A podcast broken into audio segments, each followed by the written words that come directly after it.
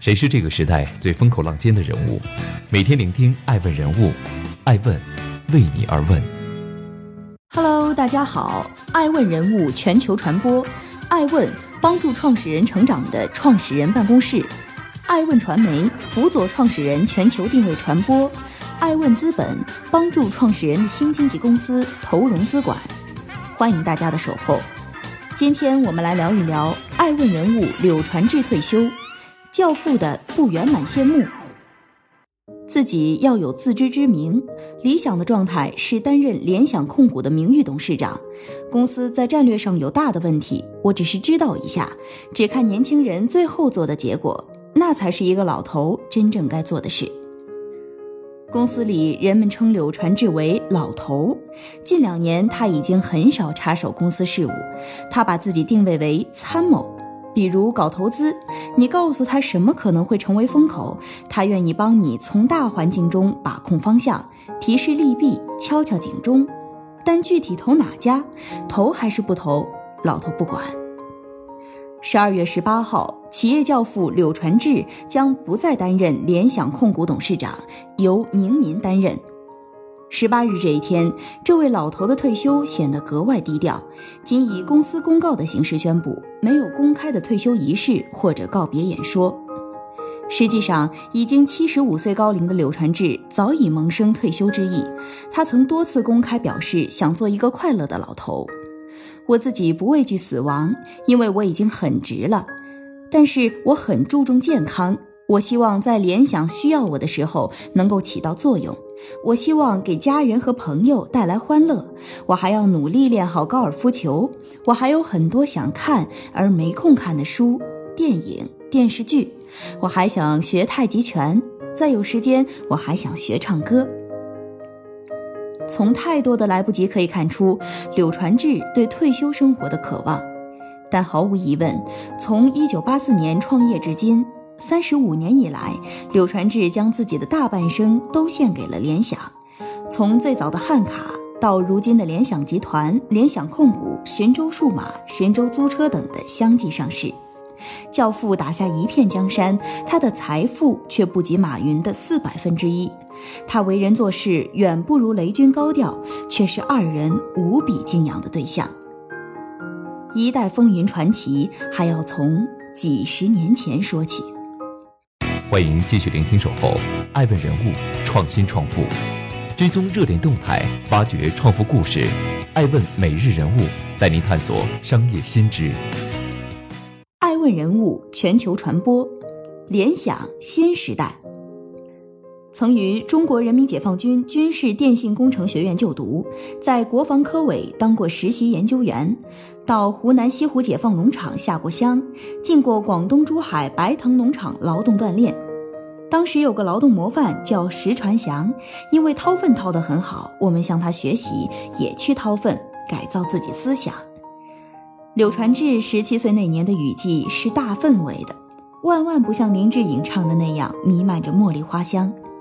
回忆起那些可歌可泣的年轻岁月，柳传志说：“当时的繁重劳动是最痛苦不堪的事情。”一九七零年，柳传志成为了中科院计算技术研究所的一名助理研究员。接下来的十几年岁月，他一路高歌猛进，当上了中科院人事局领导干部处的小干部。四十岁那年，成为干部的柳传志一个月工资能领七十八块钱。举家七口人挤在一间自行车棚改造的十二平米小屋，工作体面，家人和睦。他在中科院闷着头搞研究，安贫乐道。柳传志说：“我可以忍受清贫，但不能忍受自己碌碌无为，虚度时光。”一九八四年，承蒙中科院计算所老所长曾茂潮的支持，柳传志创办了北京计算机新技术发展有限公司——联想集团的前身。可创业不到三年，柳传志先后被骗了两次，一次是在第一年被人骗了十四万，另一次是三年后被深圳一家私人公司骗走三百万。丢了货款的联想步履维艰。更何况后来被骗的那三百万还是借来的钱，我当时连拿板砖拍死他的心都有了。柳传志说：“他火速直奔深圳，红着眼在骗子家门口蹲了一夜，最终才讨回了被骗的钱。八九十年代之交，任正非正在代销风险低、利润高的香港产品。当时有一批南下到香港的倒爷，乘着那阵风，迅速完成了他们的资本原始积累。这群倒爷之中也有柳传志。听不懂英语，也听不大懂广东话。柳传志用手里仅有的三十万港币建立了香港联想。他想通过贸易积累资金，顺便透过这片资本主义土地了解一下海外市场。一九九二年，改革春风沐浴大地，然而紧接着的低关税使大批外企潮水般涌入中国市场，刚起来的民营小企业溃败如山崩。改革开放大局势下，PC 市场的败势尤其明显。柳传志人和生意都在香港，难以不感到后怕。敌动我不动，柳传志马上整理好心态应对局势。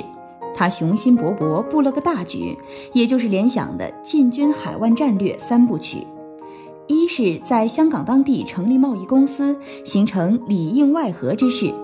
二是拓展新的生产业务，进入个人计算机整合行业；三是在香港上市。当时的内地企业想在香港上市，无异于天方夜谭，更别说是一家没有官方背景的民营企业。对此，港媒纷纷不屑，大陆表叔又来说大话了。香港联想的股东有三家：北京联想、香港导演公司、中国新技术转让公司。三家各持百分之三十三点三的股份，呈鼎立局面。当时联想的主要业务是在大陆代理美国 AST 电脑，同时捆绑销售其自研的汉卡。联想希望用这种方式打开另一扇通往海外市场的大门，而这扇门却最终将海外的产品源源不断地销往国内。所谓成也萧何，败也萧何。AST 危机在上世纪九十年代初迎来黄金时机，联想拿下了它在大陆销售的独家代理权。之后，香港联想和北京联想双剑合璧，几乎垄断了 AST 电脑在大陆的货源，里应外合，最终变成了曲线救国。但柳传志的第一步，起码真的实现了。也正是这一步的实现，不仅让联想的高端产品与国内其他质量参差不齐的代理产品区分开来，顺利登上中国 IT 的顶峰，更重要的是使联想有机会接触海外市场，也见识到全球最顶尖的科研成果，才有了日后青出于蓝的可能性。一九九四年，联想销售额为四十七亿，第二年便增长至六十七亿。自1997年起，联想连续八年蝉联中国个人电脑市场份额第一。2000年，联想销售额达到284亿，联想新时代就此拉开帷幕。欢迎继续聆听《守候》，爱问人物，创新创富，追踪热点动态，挖掘创富故事。爱问每日人物带您探索商业新知。欢迎继续聆听《守候爱问人物》，爱问人物全球传播，技术不是钱。当今的舆论形势，捧华为者众，赞联想者寡。华为被美国贸易战封杀，联想在自家频频遭黑。其实，自2004年起，联想的负面评价就开始增多，集中点在于联想没有核心技术，不重视科研，过于偏重贸易和投资。尤其是在和隔壁任正非的对比之下，吃瓜群众似乎乐于把柳传志与任正非放在一起讨论。一个搞贸易技术、强化贸易代理，在资本与贸易的争夺中占据高位；一个搞技术贸易，大量投入科技研发以应对国际水平，拿独家原创的好技术说话。结果就是，任正非成为了人人尊敬爱戴的爱国企业家，柳传志则成了拿不出核心技术的老油条。柳传志说：“你得明白自个儿是谁。”过没多久，他又补充了一句：“千万不要把自己的力量估计得过高。”其实，在创办联想之初，柳传志最大的愿望就是让企业活下去。他的理想就是把技术变成钱，而非创造技术本身。倪光南是当时的联想总工程师，也是中国工程院院士。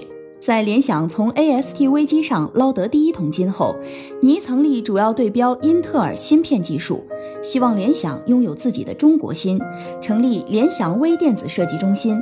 但柳传志并未采纳，而是马不停蹄地开始扩大产能，成立公司，拓展生产业务，上市。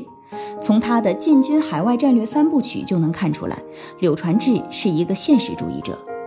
人无完人，他面对的也是同样真切的现实问题。有高科技产品不一定能卖得出去，只有卖出去才有钱。在柳传志眼中，中央处理器和操作系统这些最核心的部件，美国公司已经做得很好，联想没有任何优势。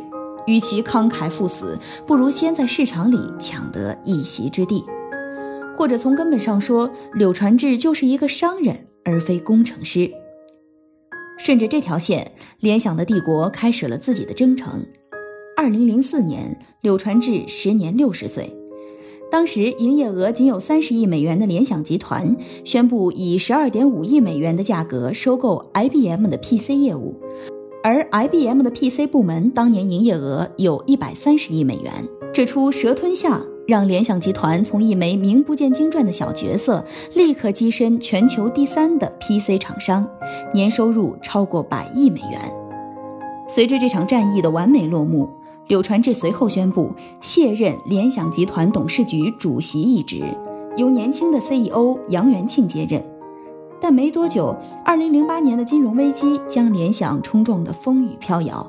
截至二零零八年十二月末的二零零九财年第三季度显示，联想集团首次出现净亏损九千七百万美元。二零零九年九月，还没休够假的柳传志立马上演王者归来，再度出任联想集团董事局主席，并于两年后成功带领联想扭亏为盈。二零一四年，柳传志又从谷歌手中收购了摩托罗拉的移动业务。二零一五年，联想控股股份有限公司正式在香港成功上市，发行股票三点五三亿股，每股发行价四十二点九八港币，共募集资金金额一百五十一点七零亿港币。到此，柳传志终于谱完了他的进军海外战略三部曲。在联想就是个电脑组装厂，没有自己核心技术的一片反对声中，柳传志还是实现了他最初的梦想。他是联想的灵魂人物，也是一票企业家崇拜的对象。柳传志教父的名号，可是业内最顶尖的大佬们喊出来的。然而，到了柳传志告别资本舞台的最终时刻，又有质疑的声音出现：柳传志到底给我们留下了什么？俗话说：“打江山易，守江山难。”中国优秀的企业家并不在少数。但在管理思想方面给企业界进行过指导且效果立竿见影的大佬凤毛麟角。或许柳传志留给这个世界最宝贵的财富，大概就是他最著名的管理三要素：建班子、定战略、带队伍。柳传志说，建班子的内容保证了联想有一个坚强的意志统一的领导核心；定战略是有指导思想的建立起远。中近期战略目标，并制定战术步骤，分别执行。带队伍是通过规章制度、企业文化、激励方式，最有效的调动全员的积极性，保证战略的实施。爱我漂亮，不光是选老婆，接班人的候选名单中也得包括以下这两个条件：对联想忠心耿耿，能力和硬件也得过关。所以，不考虑亲属和子女，谢绝了能力出众却爱搞小圈子的孙宏斌。柳传志将衣钵传给了低调又踏实的宁民。